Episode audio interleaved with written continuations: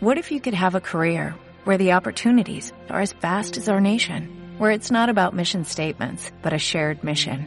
At U.S. Customs and Border Protection, we go beyond to protect more than borders, from ship to shore, air to ground, cities to local communities. CBP agents and officers are keeping people safe. Join U.S. Customs and Border Protection and go beyond for something far greater than yourself. Learn more at cbp.gov/careers. Estás escuchando a Sabdiel David en Selah, una selección de sermones sobre la vida y la adoración al Dios de la Biblia. Marcos 3, 14, tenemos nuevamente el nombramiento de los apóstoles. Marcos 3, 14, estoy leyendo en nueva versión internacional, dice, designó a doce a quienes nombró apóstoles para que los acompañaran y para enviarlos a predicar y a ejercer autoridad para expulsar demonios. Estos son los doce que él nombró. Simón, a quien llamó Pedro. Hasta ahí. Vamos a hacer un recorrido por la vida de Simón. Y, quisiera que viéramos cómo fue la formación por parte de- del Señor Jesús en la vida de, de- de Simón Pedro. Em, dice, dice Mateo, cuando narra este mismo pasaje, dice, y primero nombró a, a Simón Pedro y después Jacobo, Juan, se cayó, Jacobo, Juan, etcétera, etcétera. El- la palabra que usan para primero es la palabra protos, de ahí viene prototipo, de protos, una palabra griega. Esta palabra nos, nos indica no solamente que Simón era el primero de la lista, sino que era el primero en importancia. Y no sé desde qué momento del ministerio de Jesús, no sé si desde un principio eh, él lo nombró y ya lo perfilaba como, como primero, pero algo sí es cierto, que tenía una relación muy estrecha con, con Simón y de hecho fue uno de los primeros discípulos, antes de ser apóstoles, discípulos de, de Jesús. Me llama la atención el pasaje que estábamos viendo, para entrar un poquito en historia. El capítulo 6 nos, nos narra, lo voy a leer rápidamente. En otro sábado que entró en la sinagoga Jesús para enseñar, aconteció que estaba allí un hombre cuya mano derecha estaba contraída, estaba tullida. Y los escribas y fariseos lo observaban atentamente, por si acaso sanaba en el sábado, para hallar de qué acusarlo. Pero él, conociendo los pensamientos de ellos, dijo al hombre que tenía contraída la mano, es decir, seca, levántate y ponte en medio. Estaba como una reunión, obviamente no tan grande como esta, pero estaba en medio de una reunión y, llamó al, al- al hombre, le dice, levántate, ponte en medio, y él se levantó, se puso en pie. Entonces Jesús le dijo, os pregunto, ¿es lícito en el sábado hacer el bien o hacer el mal? ¿Salvar una vida o destruirla? Mirándolos a todos alrededor, le dijo al hombre, extiende tu mano, y él lo hizo, y su mano fue restaurada. Pero ellos se llenaron de ira, ya sabemos, los fariseos y los escribas, se llenaron de ira y discutían unos a otros lo que pudieran hacer a Jesús. Los estudiosos eh, fechan este pasaje en la mitad del ministerio de Jesús, aproximadamente unos eh, 18 meses antes de su muerte, es decir, el año y medio antes de su muerte. Jesús ya venía enseñando, Jesús era, vivió en Nazaret, se mudó a Capernaum, lo, hemos leído en los evangelios, y comenzó allí a tener sus discípulos y a predicar a lo largo de Galilea. Eh, tenemos entre sus primeros discípulos a Simón, Pedro, a Juan, a Jacobo, Andrés, ellos eran pescadores. Capernaum era una, una zona pesquera. ¿ok? ¿Sabían ustedes? Jesús fue el primero que dijo, coman sardinas. Los pescados que, que se multiplicaron en la multiplicación, valga redundancia, eran sardinas, porque era el, el pescado que se encuentra hasta hoy día en el mar de Galilea, el pescado pequeño, la sardina. Así que comieron sardinas hasta, hasta reventar. En serio. Entonces, ah, volvemos aquí a Pedro. Pedro fue uno de los primeros que estuvo desde el principio, y para eso nos vamos a ir al libro de Juan, el Evangelio según San Juan. Pasó un buen tiempo, Jesús tenía discípulos, seguidores, como cualquier maestro eh, de la Torá hebrea. Tenía seguidores, de 10 a 12 seguidores más o menos tenían ellos. Iban a las sinagogas, enseñaban las escrituras, pasaban tiempo juntos. Y pasado el tiempo, pasado aproximadamente un año y medio, estando en la sinagoga, él hace esto. Él hace esto y con esa, con esa sanidad en un día de reposo se gana la mala voluntad de los fariseos y los escribas. Es como si el Señor supiera, a partir de esto se va a detonar una bomba y este es el momento de que yo comience a tener a mis sucesores. Porque desde ese momento entonces procuraron detenerlo de alguna manera y sabemos que esto eh, derivó en la muerte del Señor. Entonces, faltando año y medio para, para su muerte, ya para cumplir su misión para la cual vino a la tierra, él decide, este es el momento. Se fue a orar, descendió del monte, estaban todos sus discípulos, que eran unos bastantes, si un momento eran, envió a dos y después envió 70, por lo menos eran 82, por lo menos. Tenía muchos, muchos seguidores. Preguntó, ¿qué buscan? Rabí, ¿dónde te hospedas? Vengan a ver, le contestó Jesús. Ellos fueron pues y vieron dónde se hospedaba, y aquel mismo día se quedaron con él. Eran como las cuatro de la tarde. Andrés, hermano de Simón Pedro, era uno de los dos que al oír a Juan el Bautista, habían seguido a Jesús. Andrés, el otro era Juan. Juan, Juan, Juan, el, discípulo, el apóstol, el que escribió esto. Entonces, Andrés, versículo 41, Andrés encontró primero a su hermano Simón y dijo, hemos encontrado al Mesías, es decir, al Cristo. Luego lo llevó a Jesús, quien mirándolo fijamente le dijo, tú eres Simón, hijo de Juan, en algunas traducciones dice hijo de Jonás serás llamado jefa, es decir, Pedro. Ahí tenemos el primer encuentro, el primer episodio en la vida de Jesús y Pedro. Fue marcado por un cambio de, nombre. Algo eh, bastante curioso, si ustedes eh, ven los pasajes de la vida de, Pedro a, lo largo del, Evangelio, eh, van a darse cuenta que a veces se le llaman Simón, a veces se llaman Simón Pedro, a veces le llaman Pedro, pero nótese, no, no voy a decir que en todos los casos, no voy a decir que en todos los casos, pero en la mayoría de los casos, cuando se le dice Simón, Simón, Simón, solo Simón, uh, nos está hablando de un Pedro uh, que mete la pata, un Pedro, un Pedro impulsivo, un Simón, un Simón uh, incrédulo, un Simón que se volvió para atrás a pescar porque el maestro se murió. Van a encontrar que casi siempre, cuando hablan de Pedro, hablan de un Pedro que tenía una revelación de parte de Dios, o un Pedro que era intrépido para hacer las cosas, o un Simón Pedro que estaba allí para, para, al pie del cañón. Entonces, ah, eh, sé que hay algunas personas que no les gustan los sobrenombres, pero, pero al menos Jesús en el caso de Pedro lo hizo. Jesús le puso un sobrenombre a Pedro, a Simón, que indicaba eh, fortaleza. Vamos a ver que tal vez Simón no era el más estable de los apóstoles, o era el más, el de una fe más fuerte. No, para nada. De hecho, su hermano Andrés, que para, mí es algo así como los hermanos de consolidación. Andrés era un consolidador. Esos que eh, siempre van a ver a Andrés trayendo gente a Jesús. Andrés, Andrés encontró al, Mesías, Juan le dijo, su antiguo maestro le dijo, mira, ahí está el Cordero de Dios. Enseguida, Andrés no perdió tiempo de que, de que no, que este Juan el Bautista tiene más discípulos que, que Jesús. Cuando él tenga más, entonces yo me voy con él. No. Ah, ok, él es el, que tenemos que buscar. Bueno, ahí voy. Vente.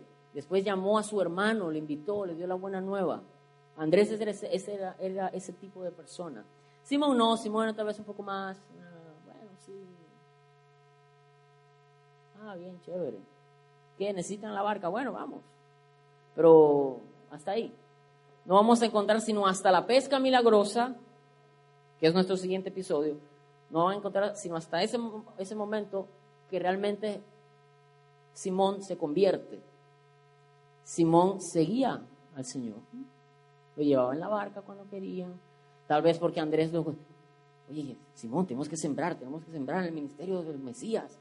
Vamos, dale la barca. Bueno, está bien, vamos a darle la barca. No, que Andrés, que hay algo bien chévere, van unas bodas allá en Cana de Galilea. Vamos, vamos, vamos. Y tal, tal vez, estoy especulando, pero tenemos mucha evidencia que tal vez puede indicar que era así. Simón, bueno, sí, bien, vamos. Vamos a Cana de Galilea a ver qué, qué hay.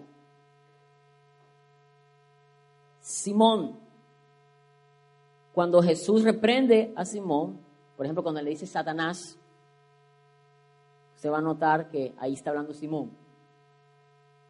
Pero cuando él dice, tú eres el Hijo de Dios, el Cristo viviente, bienaventurado, bien Simón, Pedro, porque no te lo dijo Carmen Se va a encontrar cuando Jesús elogia a Pedro, lo llama Pedro, lo llama Jefa, lo llama Roca.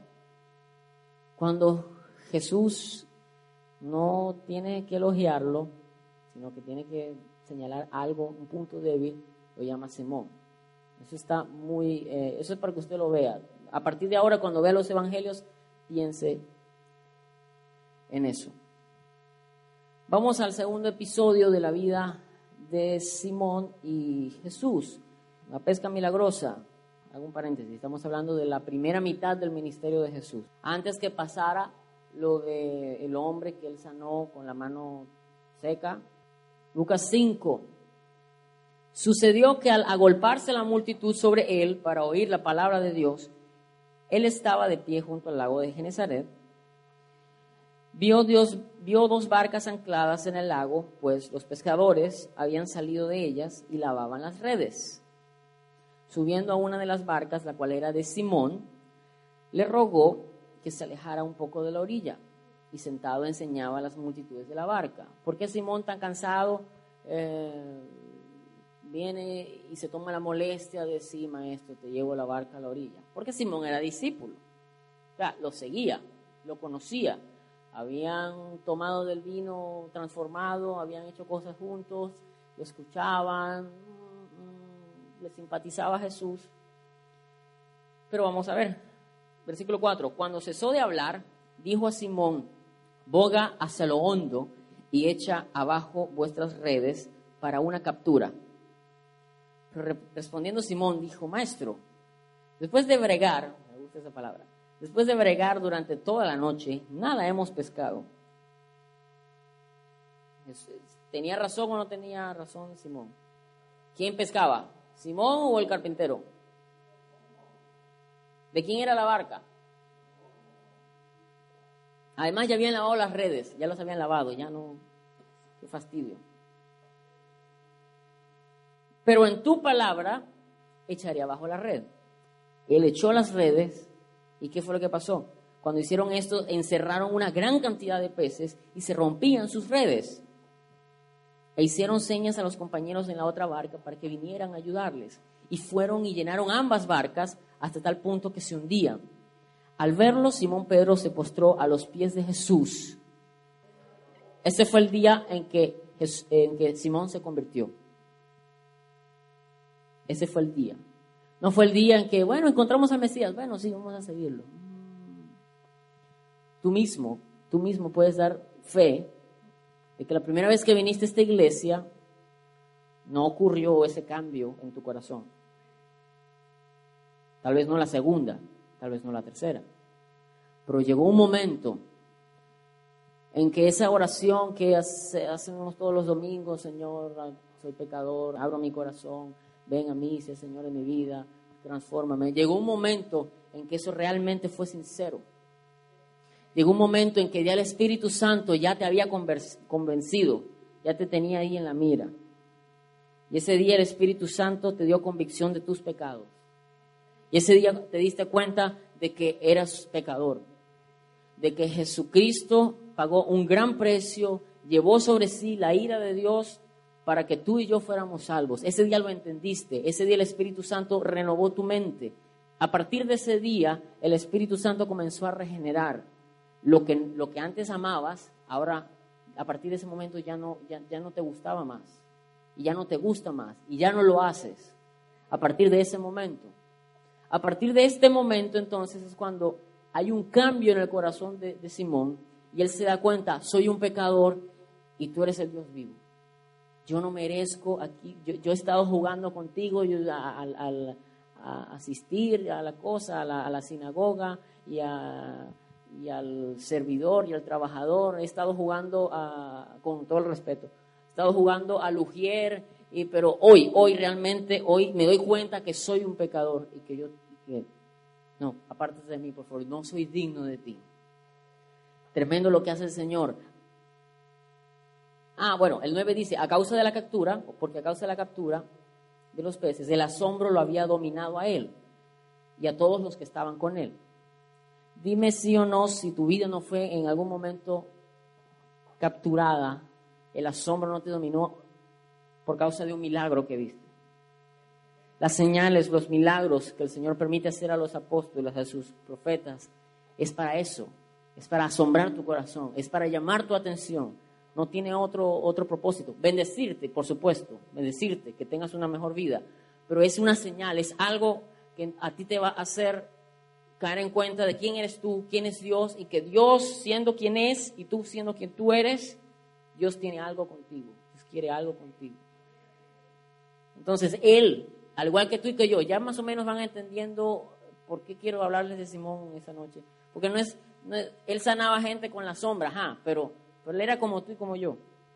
Él tuvo una historia allí de, que sí me convierto, que no me convierto. También tuvo esa, esa, esa disyuntiva. Pero llegó un momento, como tú y como yo, que él dio el paso. Y él dijo, reconozco que soy pecador, pero hasta aquí. Ahora te voy a seguir. Amén. Dice versículo 10. Pero Jesús dijo a Simón, no temas, desde ahora serás pescador de hombre. Jesús ya lo llama a un ministerio, yo lo llama a trabajar, es parte del reino. Ya, Pedro ya se ha convertido de verdad, ya, Pedro ha, ha, sido, ha comenzado la regeneración por parte del Espíritu Santo que le dio convicción a él. Entonces Jesús ya le dice, bueno, esto es lo que tengo contigo. Todo eso pasó antes de aquel, de aquel evento. estamos hablando de primer, la primera mitad del ministerio de Jesús. Jesús confrontando a sus discípulos. No fue que tú sígueme, Mateo, sígueme. A partir de ahora echa demonios y toda la cosa. Ya eres un apóstol. No. No. Ellos tuvieron su propia escuela de formación con Jesús. Y Jesús dio todas las materias. Tenían cansado a Jesús, sí, no, no, no, fueron, no fueron tal vez los mejores estudiantes. Y Simón menos. Simón el intrépido, Simón el impetuoso, Simón el que no se podía callar, no se callaba la boca ese Simón. ¿Serio? Simón el, que, a veces no la pensaba, o dígame algo. Recuerden, vaya un momento al futuro, viajemos al futuro, cuando están eh, arrestando a Jesús. Ah, no es exactamente como nos lo presenta Mel Gibson, que eran cuatro tipos ahí todos malos y que se cayeron uno con uno. No, la Biblia dice que eran, eran aproximadamente como 600. Dice que había una, una multitud con espadas y con palos y antorchas. Dígame usted qué rayos estaba pensando Simón cuando quiso cortarle la cabeza al siervo del porque no fue que le quiso cortar la oreja, le quería cortar la cabeza, lo que que lo falló. Era pescador el hombre, no era, no era espadachín. Ah, no, él que le quería cortar la oreja para que Jesús le sanara la oreja. Quería cortarle la cabeza. Quería cortarle la cabeza al siervo del sumo sacerdote. No lo dice la Biblia, Puede ser que sí, puede ser que no, que el sumo sacerdote estuviera allí encabezando la, ya que él fue el que lo mandó a arrestar a lo mejor. A lo mejor no estaba, el punto es que o lo reconoció o no sé qué fue, o era muy malo, total que lo quería degollar y lo que hizo fue cortarle la oreja. Entonces Simón no, no pensaba, no, a veces no pensaba, y, le dijo Jesús, eh, Simón, guarda, guarda la espada, porque los que espada usan por espada perecerán. Guárdala.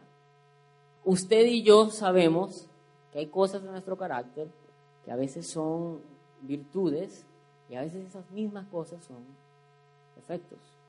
A veces nos meten en problemas. ¿A cuántos no se han metido en problemas por esta? Muy buena para evangelizar, pero también muy buena para ofender. Igual Pedro. Fíjese Jacobo y Juan. Ah, sí, que vamos a, a predicar el Evangelio y tal. Y venían unos ahí, Señor, mandamos fuego del cielo para que los consuma esos samaritanos inmundos. ¡Ey, ey, ey, ey, ya va, espérese! Ustedes no saben de qué espíritu son.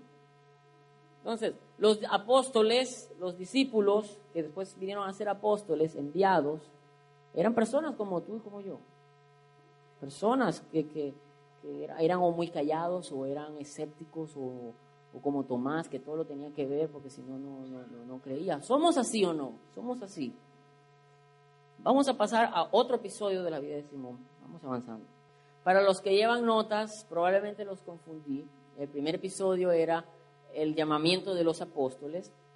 El segundo episodio era el primer encuentro entre Jesús y Pedro.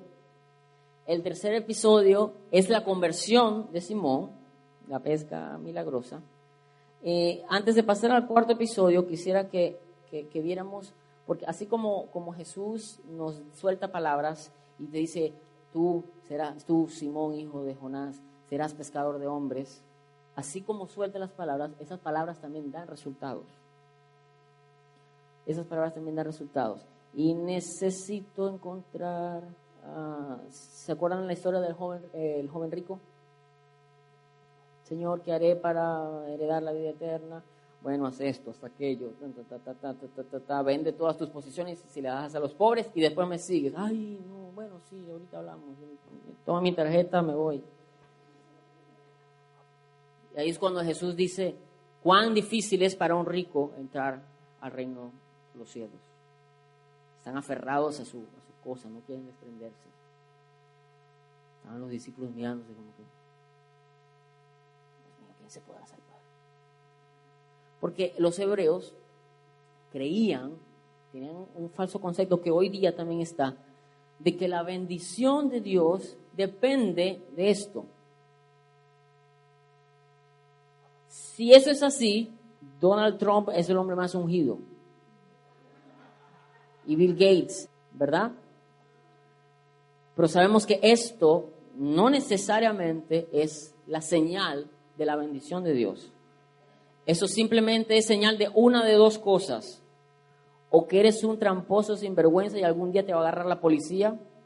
O que eres un hombre que se ha fajado a trabajar y que has aplicado principios del reino de Dios y que aún sin conocerle, Dios te ha bendecido, porque el sol sale para buenos y para malos. Si tú aplicas los principios del reino así, seas incrédulo, te va a ir bien. Te va a ir bien, es así. Es así. Ahora, no vas a entrar al cielo por eso. De paso que los fariseos y los saduceos eran de buen estatus. Y como ellos eran los más espirituales, nada, uno tiene que ser como ellos para entonces tener la bendición de Dios. Eso era lo que los fariseos pregonaban. Pero no es así. Ellos tenían ese concepto entonces que no, si les va bien económicamente, entonces están bendecidos. Entonces, si los ricos no pueden entrar, ¿quién va a entrar? Nadie se va a salvar. Jesús dijo, lo que es imposible para el hombre es posible para Dios. El hombre no se puede ganar el cielo. Dios es el que lo regala a los que creen. Pedro, Pedro que no se podía quedar con una, salió Pedro, Señor, nosotros lo hemos dejado todo, Señor.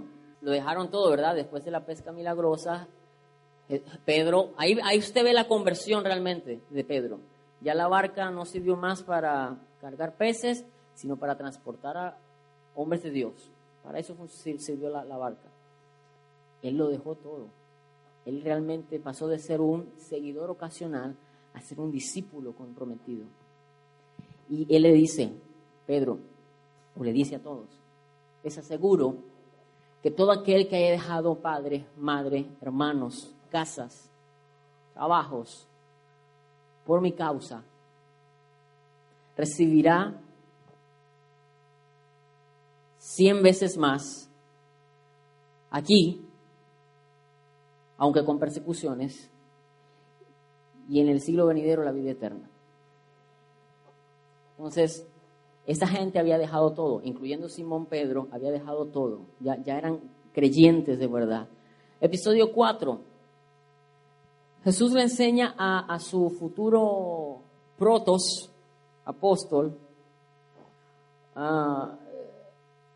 el que se va a encargar de apacentar a los, a los hermanos. Él le enseña acerca del deber. Vámonos a Mateo capítulo 17.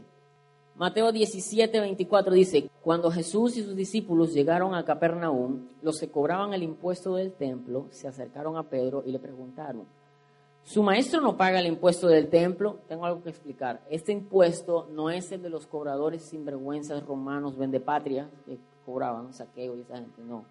Este era un impuesto que cobraban el templo, era un impuesto eh, judío, ¿ok? Iba para, para las arcas del templo, era para mantenimiento y esta cosa. Dice entonces, su maestro no paga el impuesto del templo. Sí lo paga, respondió Pedro. Lo que no sabía es que todavía no lo había pagado. ¿Tú qué opinas? Eh, perdón, después sí lo paga. Al entrar Pedro en la casa, se adelantó Jesús a preguntarle, ¿tú qué opinas, Simón? Los reyes de la tierra ¿A quién cobran tributos e impuestos? ¿A los suyos o a los demás? ¿Qué dijo Pedro? A los demás. ¿Qué le está preguntando?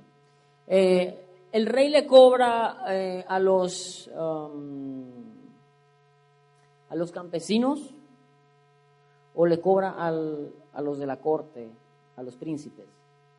¿A quién le cobra? A los demás, a los que no son su familia. Eso es lo que hacen los reyes de la tierra. Entonces los suyos están exentos, le dijo Jesús. Los de, los, de la corte, los de los príncipes y princesas y todos ellos, ellos no pagan impuestos, son gente de palacio, no pagan impuestos. Pero para no escandalizar a la gente, ¿qué está diciendo Jesús aquí? Yo soy, yo soy el Dios de los judíos encarnado. Yo soy el rey. Yo no tendría por qué pagar impuestos. Pero, para no escandalizar a la gente, para no ser tropiezo para la gente, anote, vete al lago, echa el anzuelo, saca el primer pez que pique. Algunos eh, estudiosos dicen que era un pez que se llama barbos. Es el único pez lo suficientemente grande en el mar de Galilea como para tragarse una moneda de lo que era, no sé. Una moneda de, era un, valía cuatro dracmas. Una moneda que pagaba justo el impuesto de Jesús y el impuesto de, Pedro. Era el único pescado con la capacidad, del tamaño como para ser pescado con anzuelo y que se hubiese tragado una moneda. Entonces, tira el primer anzuelo y el primer pez que pique, ahí está, abre la boca y paga tu impuesto y paga el mío. ¿Qué le está enseñando a Jesús aquí? Jesús está enseñando a cumplir con los deberes a pesar de. Él es el rey, él no tendría por qué, pero él no está pendiente de eso. Él es solidario. Hay que pagar, hay que pagar. Señor, ¿por qué vienes tú a bautizarte? Le pregunta Juan el Bautista. Bautízame, échame agua que, para que se cumpla toda justicia. Jesús le está enseñando a Pedro a dar el ejemplo, le está enseñando a no evadir responsabilidades. Como algunos, ah, algunos grandes empresarios que tienen obras de caridad para evadir impuestos, ¿verdad? Usted aparta su diezmo, ¿verdad? Porque Dios es primero, aleluya. ¿Y los acreedores qué? Nunca ponga excusas, pague lo que a usted le corresponde pagar. Aunque ese mes no se compre el pantalón que quiera, pero no deba a nadie, pague. Así como usted aparta lo que es de Dios, aparte lo que no es suyo porque lo debe. Apártelo. Sea, sea, responsable. No, porque somos hijos del rey. por precisamente, si Jesús, que no tenía por qué pagar ese bendito impuesto, lo pagó, ¿qué deja para usted, para mí? Ahora mi pregunta es, ¿Pedro aprendió esa lección, sí o no? Busque primera de Pedro 2, 13 al 18. Aquí vemos, le repito, Dios suelta una palabra, Dios enseña, pero esa enseñanza no se queda allí, esa enseñanza opera un cambio en la persona, una forma como vivir. Primera de Pedro 2.13, ¿qué dice? Sométase a toda autoridad humana por causa del Señor, ya sea rey como al superior. Yo, yo, solo, yo solo me someto a Dios, aleluya, a mi Dios. No, no, sométase. Póngase el cinturón de seguridad cuando esté manejando. No hable por teléfono cuando está porque su Dios no le va a pagar la multa que le van a poner a usted cuando le va a tener que pagar usted, porque usted fue el que se puso a hablar. Igualmente, jóvenes, está sujeto a los ancianos y todos vosotros revestidos todos, todos, todos. O sea, ustedes se someten a los ancianos y todos revístanse de humildad los unos para los otros porque Dios resiste a los soberbios y da gracia a los humildes. Yo quiero ampliarlo un poquito. Ah, obviamente habla de, ancianos en la iglesia, pero también habla de, ancianos de edad. Hágale caso. Esos ancianos se han partido la cabeza, se han caído, se han tropezado. Ellos se han equivocado muchas veces y no quieren que ustedes se equivoquen otra vez. ¿Por qué? ¿Por qué? No, pues que nadie aprende con cabeza ajena. Pártetela entonces. Pero está siendo soberbio y está siendo necio, según la Biblia. Según la Biblia. Entonces, Pedro aprendió sujeción, Pedro aprendió a cumplir con el deber, Pedro aprendió esto. Una última cosa, este es demasiado bello, demasiado importante y está en Juan capítulo 13. Hay algo más que Jesús le enseñó a Pedro. Juan 13, 1. Lo voy a leer aquí en la nueva versión internacional. Dice, se acercaba la fiesta de la Pascua. Jesús sabía que le había llegado la hora de abandonar este mundo para volver al Padre. Y habiendo amado a los suyos que estaban en el, fin, eh, que estaban en el mundo, los amó hasta el fin. Esta vez su Biblia dice, los amó hasta lo sumo, hasta el extremo le va a enseñar aquí Jesús a, a Pedro? Le va a enseñar a amar. Pero me parece que me parece que aquí ah, específicamente el Señor le está enseñando a Pedro y a sus discípulos y a nosotros esta noche a amar en un lenguaje específico. Se llama lenguaje de amor, actos de servicio. para, Dios, servir y amar es sinónimo. Así como amar y morir es lo mismo para Dios, para Dios amar y servir es lo mismo. En Marcos vemos a Jesús, y aquí el siervo del Señor que vino para, no vino para ser servido, sino para servir y para dar su vida en rescate por muchos, dice el Evangelio de Juan. Entonces aquí Juan, el Evangelio de, Mar, de Marcos, Juan aquí el apóstol nos dice que Jesús, habiéndolos amado todo ese tiempo, enseñándoles y orando por ellos de todas esas maneras, ahora los amó hasta lo sumo. ¿Cómo? Se rebajó y les sirvió. ¿Cómo les sirvió? Ya ustedes lo leyeron en el, en el título. Les lavó los pies. Luego echó agua en un recipiente y comenzó a lavar los pies a sus discípulos y a secárselos con la toalla que llevaba en la cintura. ¿Por qué Jesús ah, hace eso? Déjame eh, mostrarle algo aquí. Ah, necesito 12 voluntarios, ya, a cuenta de tres, cierro los ojos y a la cuenta de tres ya los tengo aquí, 12. Uno, dos, tres. Estoy abriendo los ojos, no los he abierto. Abrí uno, estoy abriendo el otro. No les voy a poner nombre porque no hay tiempo para, para ponerle el nombre.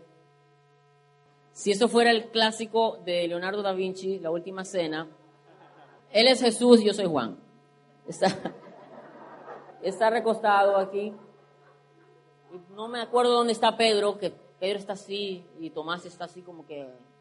Y hay otro que está mirando para el techo, en fin. Pero no fue como, como Da Vinci lo pensó. Las cenas no eran así. La cena aproximadamente, según los estudiosos, era algo como, como una herradura. Una mesa así, así, así. No me preguntes si eran tres mesas, si era una mesa, pero era así, dicen los estudiosos de la, de la cultura. Aquí se sentaba, aquí se sentaba en el último puesto el servidor, el que le lavaba los pies, el siervo, el esclavo. Algunos estudiosos sugieren que Pedro estaba sentado allí. Entre otras cosas, porque cuando dice, alguno de ustedes me va a traicionar, dice el Evangelio de Juan, y Pedro le hizo señas al discípulo que Jesús amaba mucho, o estaba aquí o estaba allá. Entonces, algunos sugieren que Pedro estaba allí. ya, ya se pueden sentar voluntarios. Entonces,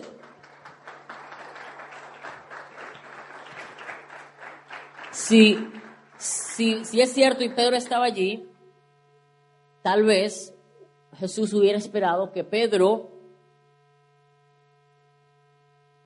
Claro, nadie, nadie pensó porque no había siervos, entre ellos todos eran iguales, ¿ok? Jesús decía, ustedes ven que los reyes de la tierra se, se, enseñorean de, los, de sus súbditos, pero entre ustedes no será así, sino que el mayor servirá a los demás. Precisamente podríamos esperar entonces que Pedro le lavara los, los pies a los demás. El punto es que Jesús, entran todos ellos y se olvidaron del protocolo, ay, que, que pies ni que nada, vamos a sentarnos, vamos a comer. Antes de comer, entonces Jesús agarró lo que no hizo Pedro ni ninguno de los otros, lo hizo él. Y él le fue lavando. Otro, otra razón para pensar que Pedro estaba en el último puesto es que precisamente Pedro era el último. Y cuando llegó a Pedro, le dice, Pedro, Jamás me lavarás los pies. Un momentico, ¿qué estás haciendo tú ahí? ¿Cómo me vas a venir tú a lavar los pies a mí? Traducción venezolano. Jesús le dijo esto. No sé exactamente cómo se lo habrá dicho, pero tal vez algo como esto. Si no te lavo los pies, entonces no tienes parte conmigo. Así, con mucho amor, pero firme. Pedro entendió el mensaje. Entonces lávame todo. Báñame. Este hombre amaba al maestro. Lo que pasa es que era un poco testarudo. Era un poco acelerado, era un poco creído, era un poco como, como tú, como yo. Esa, esa, esa noche Él les enseñó que amar hasta lo sumo es servir en lo más bajo. ¿Cuántos aman a esta, iglesia? No me levanten la mano, por favor. ¿Cuántos han tenido la oportunidad de limpiar uno de los sanitarios? ¿O cuántos han tenido la oportunidad de servir a alguno de sus hermanos que usted ama en alguna necesidad que tiene y no puede hacer algo y usted lo hace por ellos? Pedro aprendió esta lección. Pedro aprendió amar a través del servicio. Vaya conmigo a primera de Pedro 4.8 dice, Ah, vamos a leer desde el 7. Ya se acerca el fin de todas las cosas, así que para orar bien, manténgase sobrios y con la mente despejada. 8. Sobre todo, sobre todo, sobre todo, ámense los unos a los otros. ¿Cómo?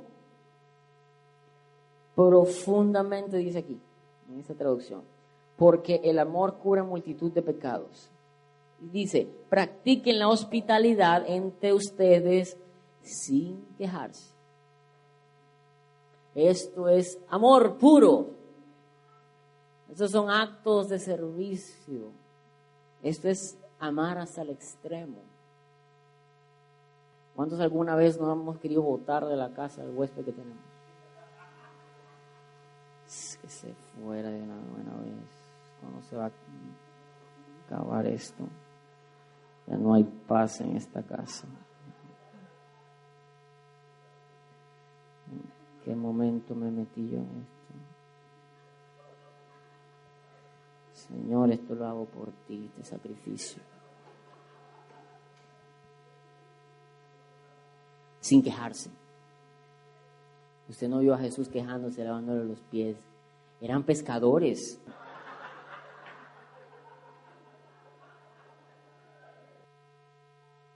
Sin quejarse. El último episodio trata acerca del perdón. La Biblia nos dice que fue Pedro otra vez el que le dijo al Señor, ¿cuántas veces perdonaré a mi hermano? Entonces como que ya le tengo unas cuantas, cuánto para ver cuánto me faltan, le caigo a... ¿Cuántas veces? No te digo que hasta siete, por si acaso llevas seis. Te digo que hasta setenta veces siete. Pedro aprendió del perdón. ¿Se acuerda aquella noche en la fogata, friendo un pescado? Friéndolo no, asándolo. Pescado asado allí. La mañana fría. Está el maestro con el traidor. Judas no fue el traidor, el único traidor. Lo que pasa es que Judas no dio chance de arrepentimiento. Él mismo se, él mismo se juzgó y se condenó. Pero Pedro también traicionó al Señor. Pero el Señor le había dicho, Satanás me ha pedido para zarandearte, para, como se le hace al, al trigo. Pero he orado para que tu fe no, no caiga. Dígame si Jesús no lo amaba. Limpió los pies. Tenía que amarlo. He orado para que tu fe no, no falle. Y cuando termina todo, ¿dónde lo encuentra Jesús? Lo encuentra en el mismo lugar de su conversión. Y el Señor, aquella preciosa parlamento, Simón, ¿me amas?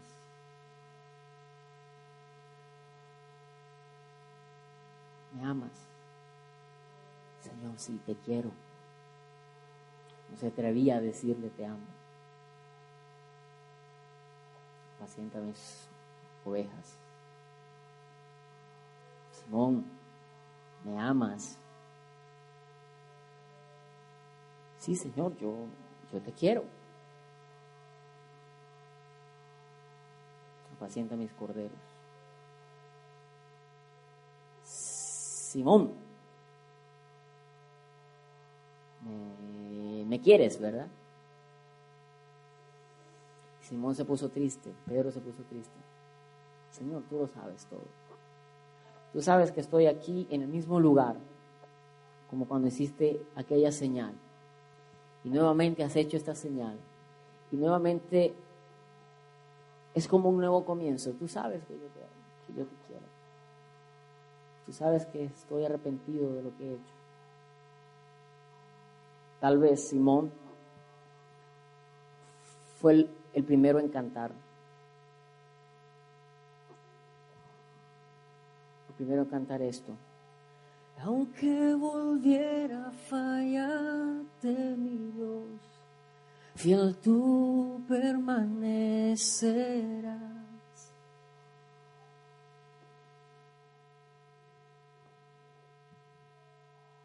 Me cuidarás y darás de tu amor, mis heridas tú sanarás.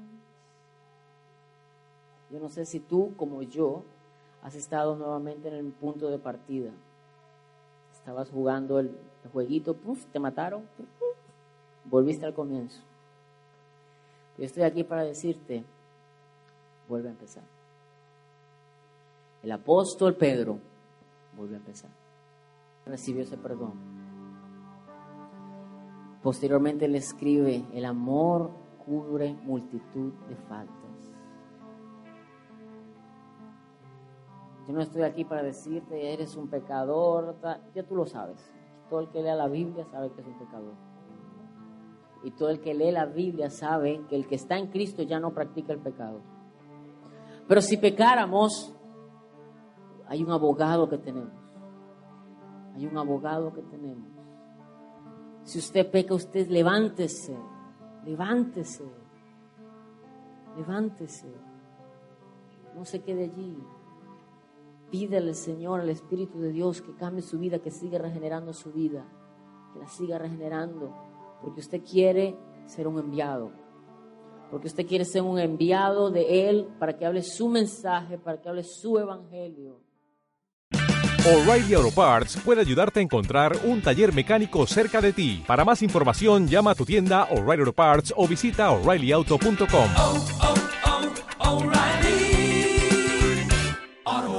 parts.